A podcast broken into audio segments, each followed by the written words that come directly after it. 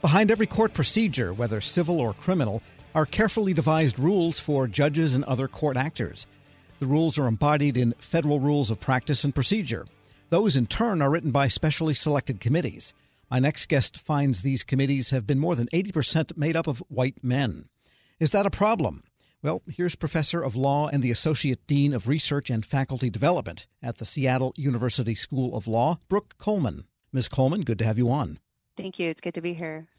Tell us about these committees. Where do they come from? Who appoints them? And are they paid and standing, or how do they work, first of all?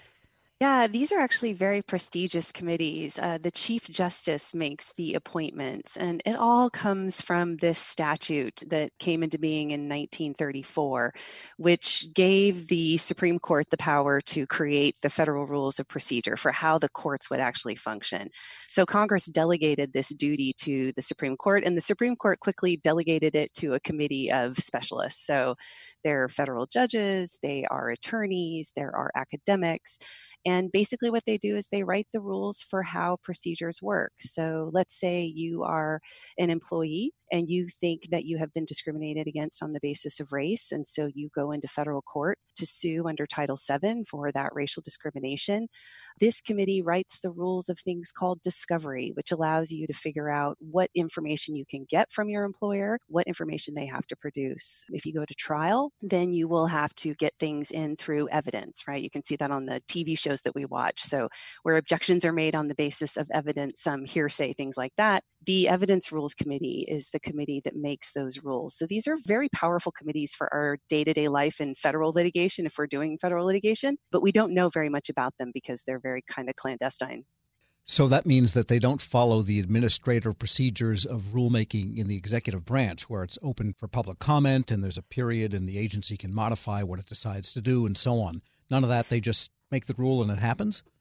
That's a really good question. They actually do, for initially, for the first 40 or 50 years, that is actually how it worked. It was very um, smoke filled room, closed door kind of thing. There were no minutes of the meeting, nothing was public. But starting in the 70s and 80s, there was some pushback on that. And so they opened up their process. So it kind of is modeled off of the administrative law situation, except it's just not as stringent.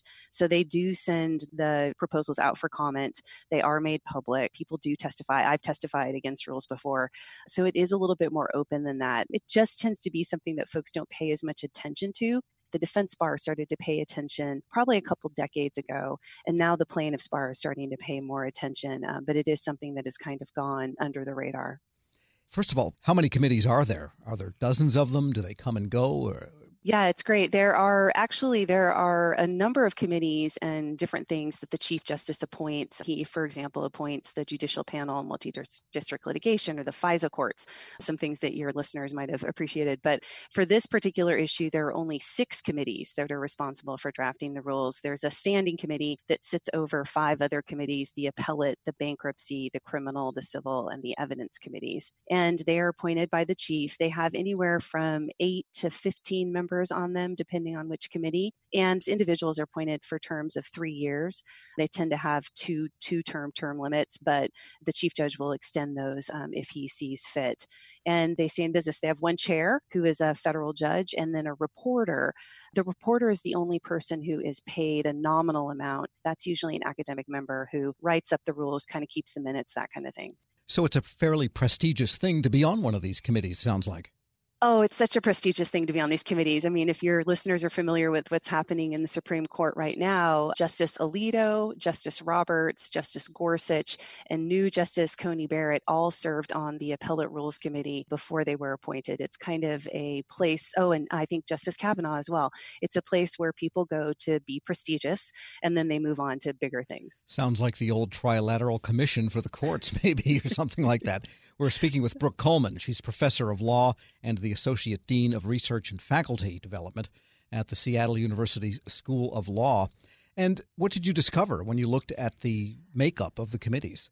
So it's really interesting. I mean, historically, the committees were very white and male, and I don't think we should be surprised by that given the legal field and how limited it was, and who could be a lawyer and who could be a judge and things like that. But I think it's striking is that currently it's still very white. It's less so male than it was. Historically, if we look over time, aggregating all the committees, they were 94% white. They are 92% white now. So you have six committees of people, and 92% of the members are white. It's just incredible incredibly striking. Still fairly male dominated as well. Men make up 60% of the committee. But when we have women added to the committee, they tend to be white women. So out of the 24 women who are serving on the committees right now across all six committees, 21 of those are white women. So women of color are really grossly underrepresented on these committees. And aside from the fact that there are growing numbers of female and lawyers of color, is there any practical effect on the rules of having this particular makeup? I argue that there are. Um, I argue that there are problems with respect to this on three different kind of axes. First, I think the lack of representation on the committee is problematic from a legitimacy standpoint. I mean, the folks who are using the federal courts do not look like the people who are making the rules for how these courts work. Um, so even just looking at it as an external matter, I think it really brings to question the legitimacy of the body the second thing is that all the social science studies that we have, all the work that we've done to look at decision making, both within and without the legal field, shows us that when you have more diverse bodies of individuals making decisions, those decisions tend to be better and more accurate and more thoughtful. And this isn't to say that I think that the committees are aggressively, manipulatively trying to do terrible things um, to women and people of color. It's just that they tend to have blind spots because of their lived experience and that that keeps them from seeing certain things that might be useful in the rulemaking process. Finally, a problem I have with it is just that while lawyers have done a lot of work to create more equality for women and for people of color, the legal profession itself has a really dark history of exclusion of women and men of color from the profession over time. And this is an area where I think that a lot of us are calling for more aggressive action with respect to how we remedy that history. And this is an area where I think it's an easy fix and something that would be incredibly impactful. Can you think of a particular rule or situation where it might be written differently to different effect if more people of different diverse backgrounds had had a say in the creation of that rule? Yeah, so I think it's kind of a tricky question because we just don't know right until we have more people of color or women on the committees. But one thing that i have written about in the past is that your experience litigating also impacts how you think about these rules. So when we tend to have these all white male committees they tend to be also from a certain echelon of legal practice and so very defense minded not a lot of plaintiffs attorneys. And I wonder, you know, you cannot tokenize or essentialize people too much. But if you had more women and people of color on these committees, for example, they just passed discovery rules in 2016 that, you know, not to get too far in the weeds, but require that the court look at proportionality, right? You know, how much is this going to cost versus how much are you going to get? It's kind of a cost benefit analysis, which from an administrative law perspective should make everyone shudder. Um, because once we start doing that, it depends on how we value costs. What is a cost? What is a benefit? And I think if you had um, more diverse voices on the committee, you would have a really different discussion around that rule and what the impact might have been. Now, they heard that when they proposed the rule and they went out on their tour to talk about the rule, but it's different to hear it from constituencies than it is to hear it from individuals who are sitting on the committee. Well, can anything besides John Roberts make any difference in this at this point? If, if it is the Supreme Court appoints these people and it's the uh, Chief Justice that is in charge, it would have to be John Roberts, I would think, to start appointing more people that are different. Yeah, I think that's exactly right. I mean, there is this thing where, of course, Congress could step in because they delegated this authority. They could step in and change how the appointments are made. I think we know that that's never going to happen, practically speaking. And so I have tended to focus my energy on Chief Justice Roberts.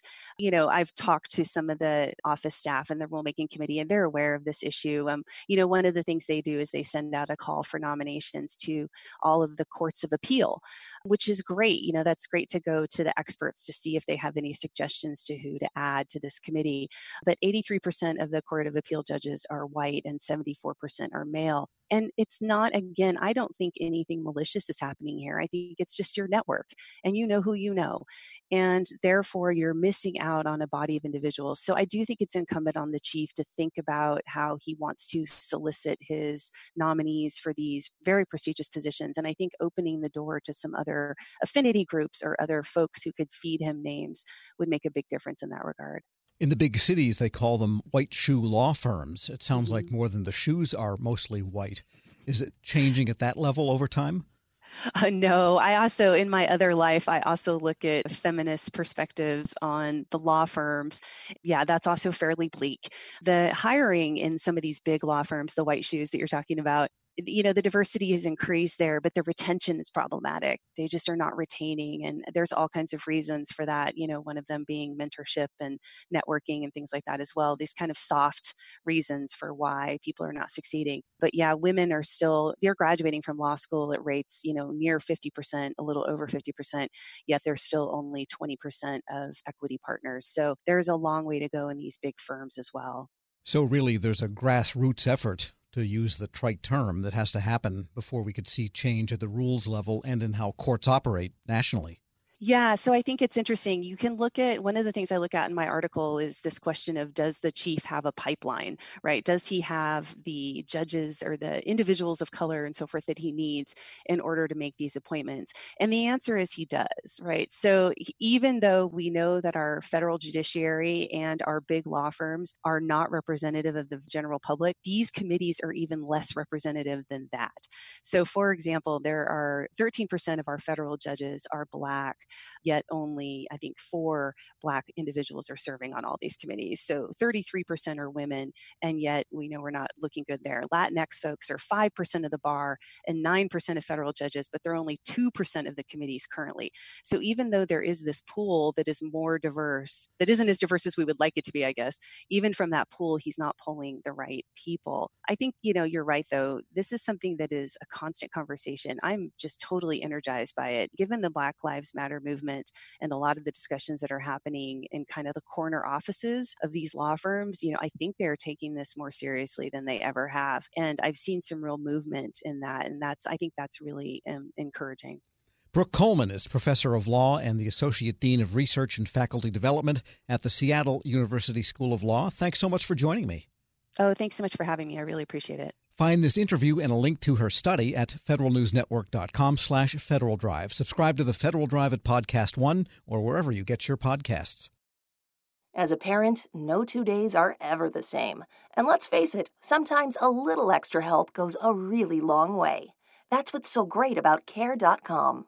They make it easier than ever to find local, experienced, and background checked childcare to help manage your family's ever changing needs and schedule. From nannies and babysitters to daycare centers and tutors, find help for long or short term support. Whether you need an after school sitter or help with the homework, there's a large selection to choose from. And all caregivers who use Care.com are required to complete a background check before they're able to interact with families on the platform. It's so easy. Just go to Care.com and post a job for caregivers to apply. You can search for qualified candidates, read reviews and ratings, check their availability, and send messages directly. You can even find other kinds of care, including housekeepers, dog walkers, and caregivers for seniors. Find care for all you love. Sign up now and see why over 3 million families use Care.com. Visit Care.com today. Everything's getting more expensive these days gas, rent, and even your music. While other music services keep jacking up their prices, Live One is letting you lock in the best music membership at the best price. Live One Plus is just $3.99 per month. Get all your favorite music ad free, along with unlimited skips and maximum audio quality. Beat inflation with the best deal in music at just $3.99 per month. Visit liveone.com slash bestmusic to get Live One Plus now. As fall fills up with activities and obligations, even a small time saver can feel like a big help. Grammarly is an all in one writing tool that makes clear, concise communication easier than ever, so you can finish your work earlier and head off to family dinners, social events, and fall weddings. Grammarly is free to download and works where you do, so every project gets finished quicker.